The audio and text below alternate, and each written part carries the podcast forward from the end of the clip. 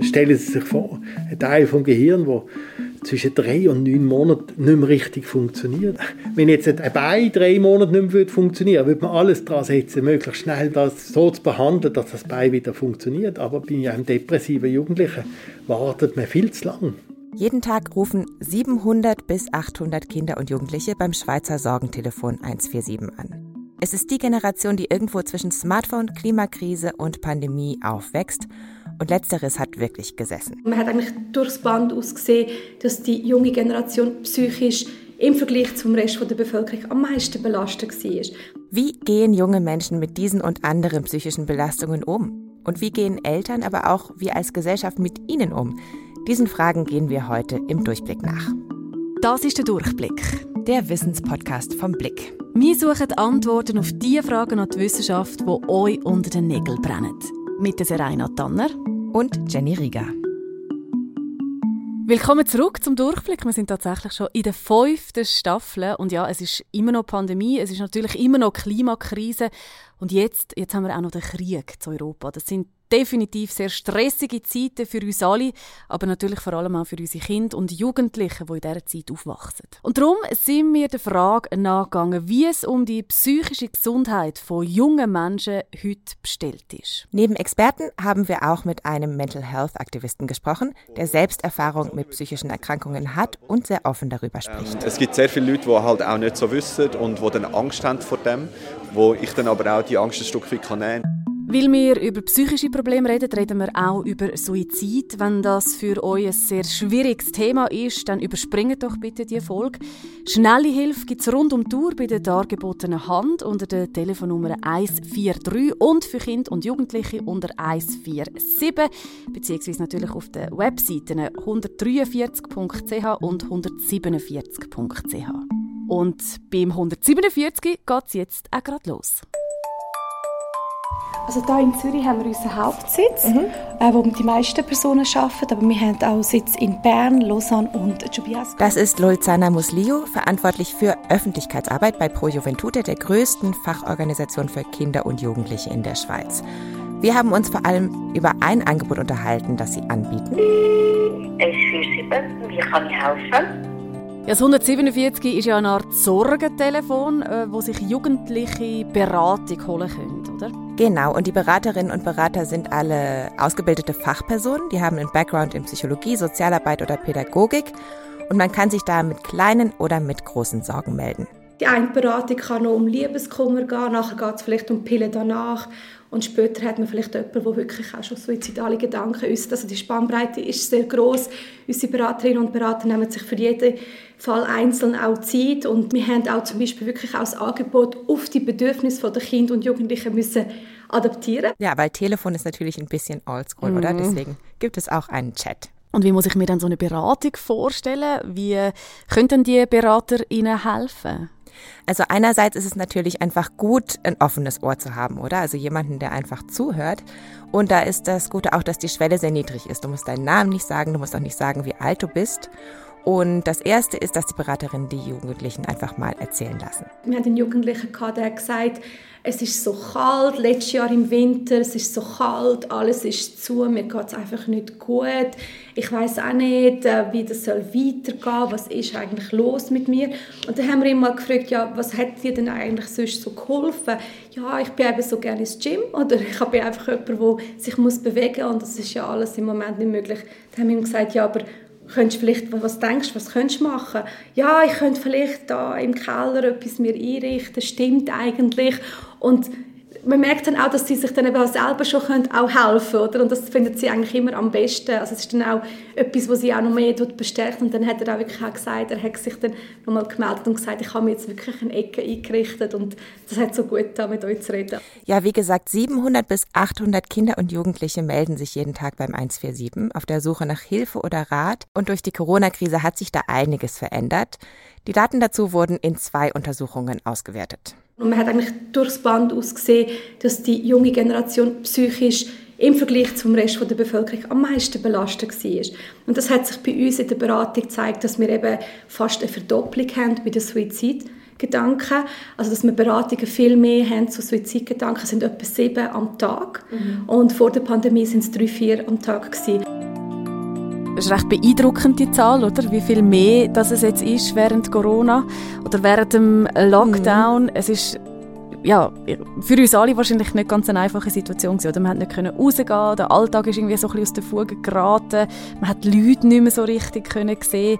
Ähm, ja, man hat viel gehört, dass das den Leuten natürlich auch auf die Psyche schlägt und ich finde vor allem für Kinder ist es eine ganz spezielle Situation gewesen. Mhm. Homeschooling, oder? Man hat irgendwie nur noch daheim bleiben und das ist für viele Kinder ja ganz, ganz schwierig gewesen. Aber kann man noch genauer sagen, warum gerade junge Menschen dann in der Pandemie psychisch besonders belastet sind? Hat es da irgendwie, haben da die Untersuchungen von der Pro Juventute etwas ergeben dazu? Ja, also ein wichtiger Aspekt ist sicherlich das Zeitgefühl, sagt Lulzana Musleo auch, weil die Uhr ja bei Kindern und Jugendlichen einfach ein bisschen langsamer tickt, oder, als bei Erwachsenen. Also drei, vier Monate fühlen sich da sehr lang an und zwei Jahre sind wirklich eine halbe Ewigkeit. Wir sehen auch sehr viel, dass Zukunftsangst äh, zugenommen hat. Also wirklich äh, fast jeder Dritte sagt, er hat wirklich auch Angst, was passiert jetzt, wie geht es weiter. In der Jugend werden ja auch sehr viele Weichen gestellt im Berufs- Auswahl, Bewerbungsprozess oder man kommt ins Gymnasium, vielleicht später in ein Studium und da haben sehr viele Unsicherheiten eine Rolle gespielt. Jugendliche, die orientieren sich ja auch sehr stark gegen außen, suchen auch den Kontakt zu den Gleichaltrigen, weil nur so sie ihre Identität bilden. Das heißt, viele haben auch Angst gehabt, den Anschluss zu verpassen, keine Freundschaften zu schliessen. Ja, und dann ist man natürlich gezwungen, daheim zu bleiben, mehr Zeit mit der Familie zu verbringen. Und das ist wahrscheinlich auch nicht immer ganz einfach. Man hat sicher auch gemerkt, dass die Eltern vielleicht zum Teil auch gestresst sind durch, durch die Situation. Das hat sicher auch zu mehr Konflikt geführt. Schauen wir doch mal Perspektiven an von den Eltern. Kinder können ja manchmal einfach ein bisschen launisch sein oder pubertieren, oder? Wir kennen es alle. Ab wann sollte man dann wirklich Hilfe holen? Ja, an der Stelle ist es vielleicht ganz spannend, mal auf die Hirnentwicklung auch zu schauen, oder? Weil das Jugendalter ist ja auch was, wo ganz viel im Körper auch noch passiert. Wir sagen immer, der Frontallappen ist eine grosse Baustelle. Also da wird nochmal ganz viel umgebaut, ähm, neurobiologisch. Und dort sitzt die ganze Emotionsregulation, dort sitzt aber auch die Handlungsplanung, im Sinne von Übersicht haben, was ich noch alles muss machen und in welcher Reihenfolge. Das ist Andrea Kramer, Psychotherapeutin und Dozentin am Institut für angewandte Psychologie an der ZHW. Also es ist das, was wir dann sehen, wo, wo Jugendliche vergesslich sind. Jetzt das Gefühl, die haben den Kopf nicht beieinander, oder sagen wir so, oder die Emotionalität, eben das Sprunghafte von ich bin total begeistert vom Leben bis in den nächsten zwei Minuten, du bist der dümmste Mensch, was es gibt auf der Welt und du nervst mich. Also das sind Hirnentwicklungen, die so stattfinden, wo man einfach als Lebensphase muss wahrnehmen und trotzdem, oder? Es heißt nicht, man muss es bagatellisieren, weil das ist auch anstrengend für die Jugendlichen selber. Es ist ja nicht so, dass sie das extra machen, sondern ähm, sie brauchen Hilfe in dieser Zeit. Ja, und wenn es darum geht, zu entscheiden, ob man jetzt Hilfe braucht oder nicht, das kommt natürlich auch auf das Alter des Kindes an, ein bisschen, wie man das herausbekommt, oder? Also gerade jüngere Kinder klagen vielleicht eher über körperliche Symptome anstatt über emotionale Schmerzen. Kinder haben noch ein einen anderen Zugang zu Gefühlen. Sie können das weniger gut benennen. Kinder haben sehr oft so diffuse Schmerzen. Das können Bauch- oder Kopfweh sein oder Übelkeit. Auch schlechter Schlaf, also vermehrt Albträume haben das ist auch so ein, ein Moment, wo Eltern wie aufmerksam müssen anschauen was, was ist das, oder? Einerseits sicher eine somatische Abklärung machen beim Kinderarzt, aber auch schauen, gibt es Stressmomente im, im Leben vom Kind. In Ihrer Praxis geht es auch oft um Verhaltensveränderungen oder Problemverhalten, sage ich mal in Anführungszeichen. Also es kann sein, dass sich Kinder zurückziehen, wo vorher vielleicht viel offener gewesen sind oder auch viel haben, gut haben können reden über das, was sie betrifft. Es kann sein, dass Schulleistungen sich verändern, weil sie sich nicht mehr so gut konzentrieren können, sondern viel mehr mit eigenen Themen und Sorgen beschäftigt sind. Es kann aber sein, so expressives Verhalten, dass Kinder viel labiler sind in den Emotionen, also viel schneller hässig werden oder viel schneller verrückt werden. Gerade die Schule spielt da auch eine große Rolle in der Früherkennung und Prävention auch von psychischen Problemen. Schließlich haben wir eine Schulpflicht, oder? Das heißt, also fast alle Kinder können da erreicht werden. Und Lehrpersonen haben auch die Möglichkeit, da recht viel zu beobachten, weil sie den ganzen Tag mit den Kindern verbringen. Vorausgesetzt natürlich, sie haben auch genug Zeit, neben den anderen schulischen Verpflichtungen auch auf die emotionale und psychische Befindlichkeit von ihren Schülerinnen und Schülern zu achten. Es gibt aber auch zunehmend mehr Angebote an Schulen, zum Beispiel SchulsozialarbeiterInnen oder HeilpädagogInnen. Ich habe auch von mehreren Programmen gelesen, die zum Beispiel so wie so Achtsamkeitstrainings für Schulklassen anbieten und so, also quasi darauf hinarbeiten, die psychische Gesundheit von Kindern schon früh zu stärken. Und wenn es um Prävention geht, was könnten dann die Eltern dazu beitragen? Ja, wie bei allen Sachen eigentlich, wichtig ist natürlich Vorbildfunktion dass man über Gefühle redet, also auch über sich selber, dass man sagt, heute habe ich so geärgert oder heute hat mich das und das gefreut oder heute hat mich das traurig gemacht, dass man auch über eigene Gefühle redet, denen Raum gibt. Und dann aber auch wie mit dem Kind zusammen auch schaut, wie kann man die Gefühle regulieren, wie gehe ich denn mit dem um. Oder das mache ich, wenn ich heimkomme und einen stressigen Tag habe. Trinke ich ein Bier oder gehe ich meditieren oder koche ich eine feine Nacht oder erzähle alles, klage und dann ist es wieder weg. Und wenn es jetzt dir als Elternteil selber nicht so gut geht, dann ist es auch ganz sinnvoll, das zu erklären. Kinder haben sehr feine Antennen, die merken sehr schnell, wenn etwas nicht mehr stimmt oder wenn es irgendeine emotionale Irritation gibt bei den Erwachsenen. Und was sie neigen dazu ist, wenn sie keine Erklärungen überkommen, was, was genau passiert, dass sie die Schuld bei sich selber suchen. Dass sie das Gefühl haben, ich bin die schuld, dass meinen Eltern nicht so gut geht. Ich bin die schuld, dass sie mehr streiten. Und das muss man verhindern, oder? Ich glaube, man muss Erklärungen suchen, für was gerade ist oder was einen beschäftigt, aber kindgerechte Erklärungen. Was ist denn aber, wenn man sich wirklich akute Sorgen um die Sicherheit vom Kind macht, wenn sich zum Beispiel auch Kinder oder ein Jugendlicher anfangen selber verletzen? Da gibt es natürlich Notfalldienste, oder? Also ich habe mit Gregor Berger darüber gesprochen. Der ist Leiter vom Notfalldienst der Klinik für Kinder- und Jugendpsychiatrie der Psychiatrischen Universitätsklinik Zürich. Und was versteht man dann unter einem Notfall im psychiatrischen Kontext? Mhm. Also unter einem Notfall spricht man hier, wenn das Kind nicht auf einen regulären Termin warten kann und innerhalb von 24 Stunden bzw. am Wochenende sind es 72 Stunden gesehen werden muss. Meistens geht es schon um Einschätzung vom Risiko. Also meistens um Selbstgefährdungsrisiko, halt auch um Fremdgefährdung, dass die Jugendlichen dann einfach eben Äußerungen gegenüber den Eltern oder Mitschülern machen oder gegenüber den Lehrern, dass sie nicht mehr leben wollen und das verunsichert das Umfeld sehr und dann nehmen sie mit uns Kontakt auf. Oder dass sie sich stark selbst verletzen und dass die Eltern sehen und sie sind auch sehr stark verunsichert. Und bei all diesen Situationen ist es sinnvoll, wirklich den Notfall zu kontaktieren. Man weiß nicht, was dahinter steht. Dass Kinder und Jugendliche nach dem Besuch im Notfall tatsächlich stationär behandelt werden müssen, ist recht selten. Aber trotzdem ist irgendwie auch klar, oder? Der Notfall ist oft nur der erste Schritt. Gregor Berger vergleicht das mit der Feuerwehr. Feuerwehr, wenn es brennt, können wir, man löscht und man macht eine Risikoeinschätzung, kann man in dem Haus noch wohnen oder nicht. Mhm. Und in der Psychiatrie ist es manchmal ähnlich, oder? Zuerst mal muss man löschen und dann mal schauen, was ist alles kaputt gegangen. Und, und, und dann muss man schauen, was man kann machen kann, dass man wieder dort wohnen kann oder dass man sich überhaupt das Haus kann aufbauen kann, in dem man wohnen kann. Psychische Probleme erkennen und als solche benennen, das kann aber auch schon sehr viel helfen, sagt Gregor Berger. Das ist der Vorteil von der Psychiatrie, wenn man das benennen kann, wenn man sagt, du hast eine Depression, dann äh, tut man nicht mehr so mit dem Finger aufeinander zeigen, jetzt risst jetzt mal zusammen, stand mal auf, sondern man hat, ah, Depression ist und dann kann man überlegen, ja, woher kommt denn die Depression, was ist denn der Stress, der dich so belastet? Der Gregor Berger erwähnt jetzt die Depression. Was sind denn noch andere psychische Erkrankungen, die bei Jugendlichen vorkommen? Also man denkt ja vielleicht da an ADHS oder an Essstörungen, aber was ist so ein bisschen das, was, was, auch, noch, was auch noch vorkommt? Mhm. Also das ist natürlich so der Klassiker, was einem gleich einfällt, oder? Mhm. Ähm, es gibt da Schätzungen von der Weltgesundheitsorganisation. Die letzten Daten, die ich gefunden habe, waren von 2019, also noch vor der Pandemie. Und demnach haben bei Jugendlichen im Alter zwischen 10 und 19 Jahren jeder siebte eine psychische Erkrankung. Zu den häufigsten Erkrankungen gehören tatsächlich Depressionen, Angststörungen und Verhaltensstörungen. Grundsätzlich ist es aber schon so, dass alle psychischen Erkrankungen, die man bei Erwachsenen kennt, auch im Jugendalter schon auftreten können. Leider gibt es eine sehr große Dunkelziffer und Erkrankungen werden eben oft auch erst sehr spät diagnostiziert. Es gibt Ihnen ein Beispiel bei den Angststörungen. Dauert es über zehn Jahre, bis eine Angststörung richtig diagnostiziert wird im Durchschnitt. Oder? Mhm. Äh, auch bei einer Depression dauert es häufig zwei bis drei Jahre, bis eine Depression erkannt wird und richtig behandelt wird.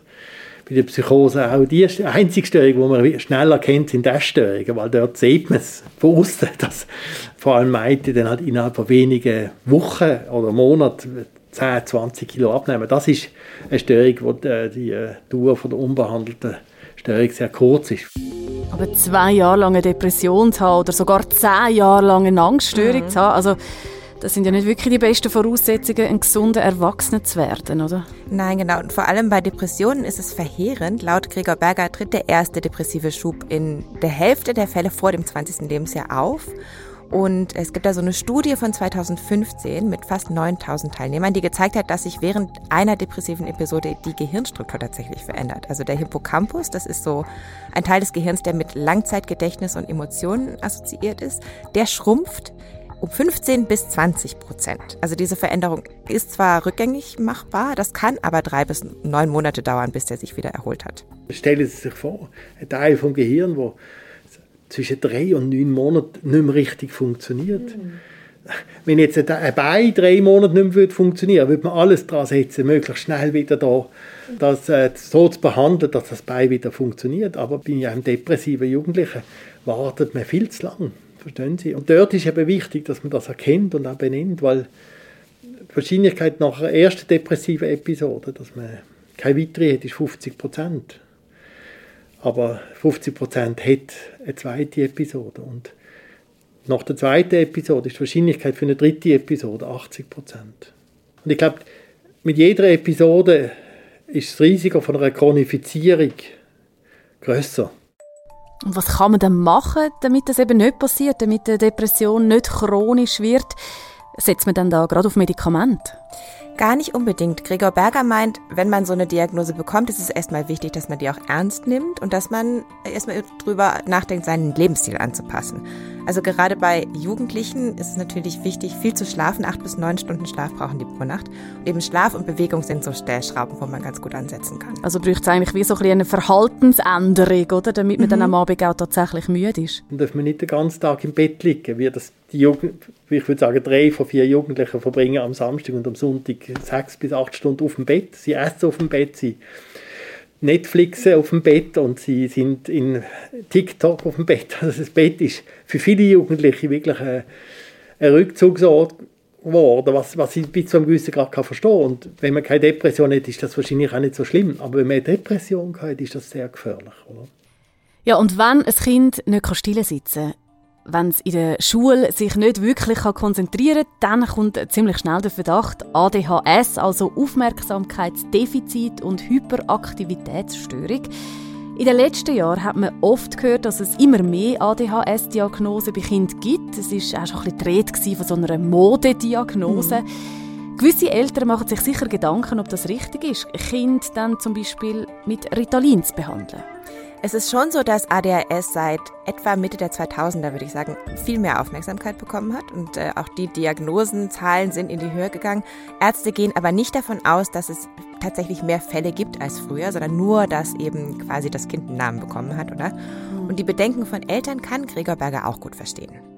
Wenn man ein sechs, sieben, achtjähriges Kind hat, wo jetzt die Lehrerin anläutet und sagt, es geht einfach nicht, das stört der Unterricht, dann hat man so eine Tendenz zu sagen, ja, aber dann verändern sie doch den Unterricht oder so. Bloß ist aber die Realität so, man, man kann Gesellschaft äh, nur bis zu einem gewissen Grad kann sie sich anpassen und dann geht es nicht mehr. Bei Kindern mit ADHS geht man davon aus, dass dem so eine verzögerte Entwicklung des Frontalhirns zugrunde liegt und auch eine Veränderung der Botenstoffe im Gehirn. Und das führt dazu, dass Reize von außen nicht oder nur unzureichend gefiltert werden können. Wenn das Vögel am Fenster sitzt, ist das so viel wichtiger. Und andere Kinder können im Unterricht folgen, aber die mit ADS haben mehr Mühe, das zu machen. Das andere, was Kinder mit ADS häufig für Probleme haben, ist, dass sie Mühe haben, quasi aus Vergangenem zu lernen. Sie machen immer wieder die gleichen Fehler. Oder? Und das frustriert Lehrer, es frustriert aber nicht nur Lehrer, es frustriert auch Eltern.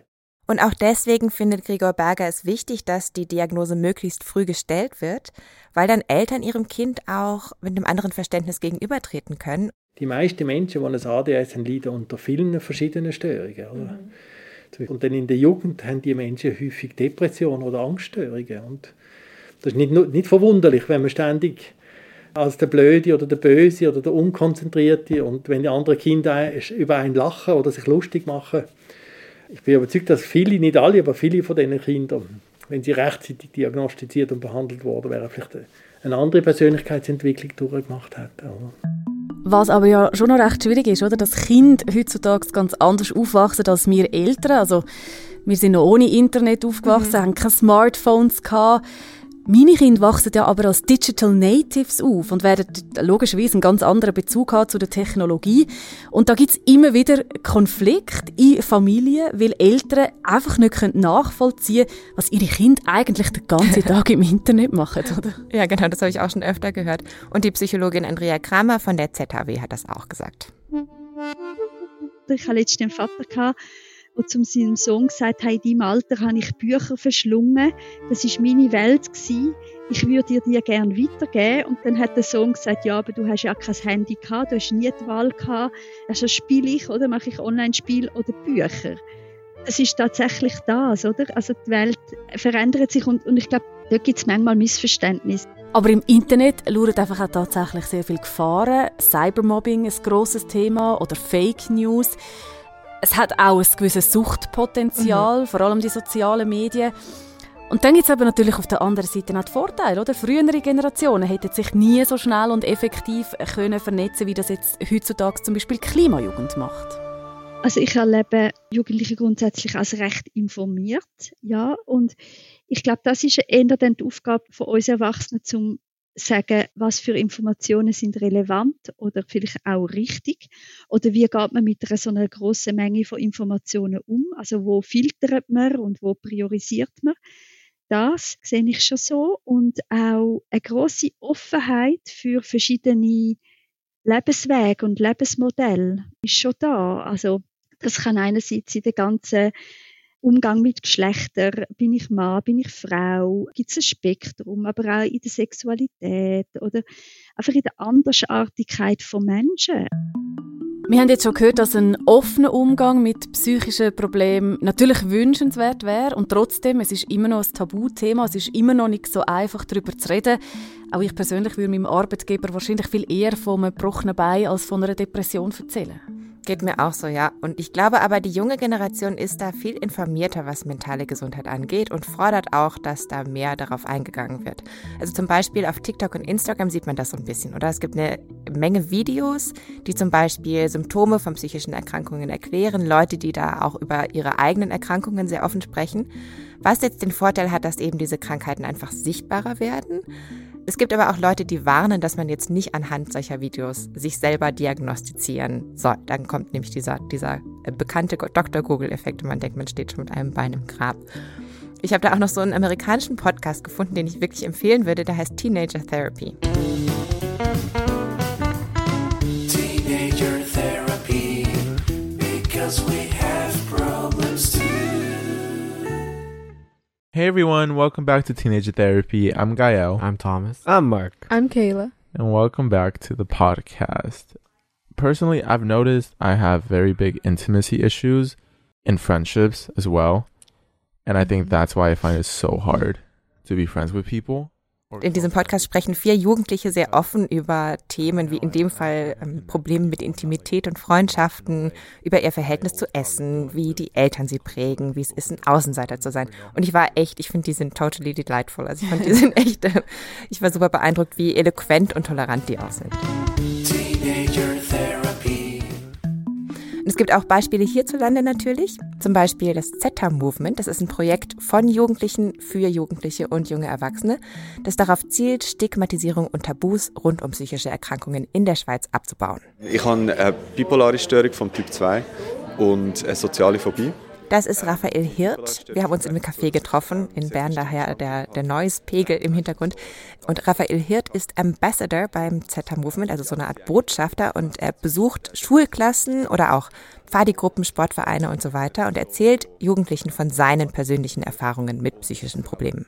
Ähm, die bipolare Störung führt dazu, dass ich sehr viele Stimmungsschwankungen habe. Meistens so im Tages- oder Wochentakt. Und ja, dass ich eigentlich dort wirklich wechsle zwischen äh, depressiven Verstimmungen und dass es dann aber auch in Gegenrichtung ausschlägt. Mit dem Typ 2 heisst es, dass ich nur hypomanische Phasen und manische Phasen habe. Das heisst, ähm, es geht mir dann eigentlich unnatürlich und ungesund gut. Aber im Vergleich zum Bipolar Typ 1 ist es nicht so, dass ich die Zurechnungsfähigkeit verliere und dann mich selber oder andere gefährde in diesen Zuständen. Und ähm, die soziale Phobie führt einfach dazu, dass ich teilweise äh, Mühe habe mit Umgang mit anderen Menschen, vor allem so ein bisschen mehr im privaten Bereich als im beruflichen. Also, dass ich manchmal mich unwohl fühle, um neue Leute kennenzulernen oder auch mit bestehenden Leuten ähm, irgendwie essen oder, oder mich zu treffen. Mega cool und beeindruckend, wie offen er über das redet, mhm. oder? Das ist wirklich cool. Und lehrreich, also ich hätte jetzt nicht unbedingt gewusst, was eine bipolare Störung Typ 2 ist, oder? Genau, hätte ich auch nicht gewusst. Und Raphael sagt, der Weg zu seiner Diagnose war genauso, wie es eben eigentlich nicht sein sollte. Es hat nämlich ewig gedauert. Ich glaube, ich habe depressive Verstimmungen so seit etwa 11 oder 12 und habe dann aber recht lange probiert, wie alleine mit dem umzugehen. Ich habe mir weder medizinische noch sonst irgendwie aus dem Umfeld grosse Hilfe geholt. Und dann erst, wo mit 24 dann wirklich so die sozialen Ängste noch extrem dazugekommen sind und ich dort wirklich sehr viel so fast schon Panikattacken hatte, dort habe ich mir dann eigentlich wie müssen Hilfe also dann ist es nicht mehr anders gegangen. Also zuerst war er mehrere Jahre lang wegen der Sozialphobie in Therapie. Die jetzige Diagnose mit dem Bipolar Typ 2 die hat er erst vor einem Jahr bekommen. Und für ihn war es eine große Erleichterung, endlich einen Namen dafür zu haben und das mal ein bisschen einordnen zu können. Du hast vorhin gesagt, Raphael Hirt geht eben auch in Schule. Er ist quasi wie Botschafter von mhm. dieser Bewegung. Wie reagieren dann die Kinder und die Jugendlichen auf die Geschichte? Die meisten können sich mit dem identifizieren. Gerade auch, wenn ich wirklich konkrete Beispiele irgendwie bringe, was mir gerade aktuell passiert ist, wie dass ich mich fühle. Und auch bei den Ängsten ist es so, dass ja, jetzt gerade in der aktuellen Zeit auch, dass das stark angestiegen ist in den letzten zwei Jahren aufgrund von der Pandemie bei den Jugendlichen. Und ich glaube auch dort, wenn, wenn man so ein bisschen konkret beschreibt, was das mit einem macht und wie sich das anfühlt, ähm, verstehen sie das eigentlich schon. Und ja, ich komme dann immer sehr viele Fragen über irgendwie, eben wie ich, das, wie ich mit dem Umgang im Alltag, und Raphael hat sich entschlossen, auch allgemein offener mit seiner Erkrankung umzugehen. Und in den meisten Fällen sind die Reaktionen auch positiv, aber nicht immer. Es gibt sehr viele Leute, die halt auch nicht so wissen und die dann Angst haben vor dem, wo ich dann aber auch die Angst ein Stück weit nehmen kann, indem ich ihnen sage, hey, stell mir auch die Fragen und ich sage dir das, weil ich auch offen bin, um darüber zu reden. Aber es gibt natürlich wirklich auch Leute, die mit dieser Situation überfordert sind, die das nicht wahrhaben wollen, wo man dann auch merkt, dass sie ihr Bild von mir, obwohl sie mich teilweise schon auch seit Jahren kennen, dann völlig verändert und dann plötzlich mich ja, als, als kranke Person, die nicht zuverlässig oder belastbar ist, anfangen anzuschauen. Und das sind natürlich die mühsamen Kontakte. Abschließend, wenn wir schon so weit sind, können wir also sagen, bis Tabus um psychische Erkrankungen verschwunden sind, braucht es noch ganz viel Arbeit, wie zum Beispiel von Menschen wie ähm, Raphael und sicher ein breites Unterstützungsangebot für Kinder und Jugendliche. Genau. Für Raphael ist das zumindest ein positiver Nebeneffekt der Corona-Pandemie, dass psychische Erkrankungen tatsächlich ein bisschen mehr ins Rampenlicht gerückt sind. Ich glaube, wir können das Thema jetzt nicht mehr ignorieren. Und ich denke, es braucht einfach eine offene Auseinandersetzung äh, in verschiedenen gesellschaftlichen Arenen und Konstellationen, also in der Schule, in Jugendorganisationen, aber definitiv auch am Arbeitsplatz und im persönlichen Umfeld. Für uns äh, vom Durchblick ist es äh, das für heute schon wieder gewesen. Alle Studien findet ihr wie immer in den Show Notes. Wenn du oder jemand, den du kennst, in einer Krise steckt, dann hol dir Hilfe, Leute an beim 147 oder eben gang auf die Webseite 147.ch. Auch bei der dargebotenen Hand kann man sich melden unter der Nummer 143. Und an alle, glaube ich, ist es ein, ein guter Tipp, immer genug schlafen, ähm, gut, genau. gut auf sich schauen und äh, offen über Gefühle reden.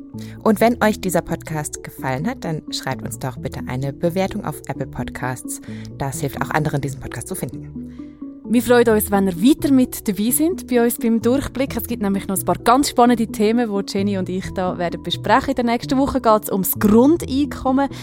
Dann reden wir einmal noch über Dialekt. Genau, warum gibt es eigentlich so viele Dialekte in der Schweiz? Wo sind die Aliens? Warum haben wir nie welche gesehen? Auf das freue ich mich besonders. Und wir reden über Online-Bestellungen. Und wie die zusammenhängen mit unserer Umwelt. Tschüss für heute, sagen Jenny und Serena.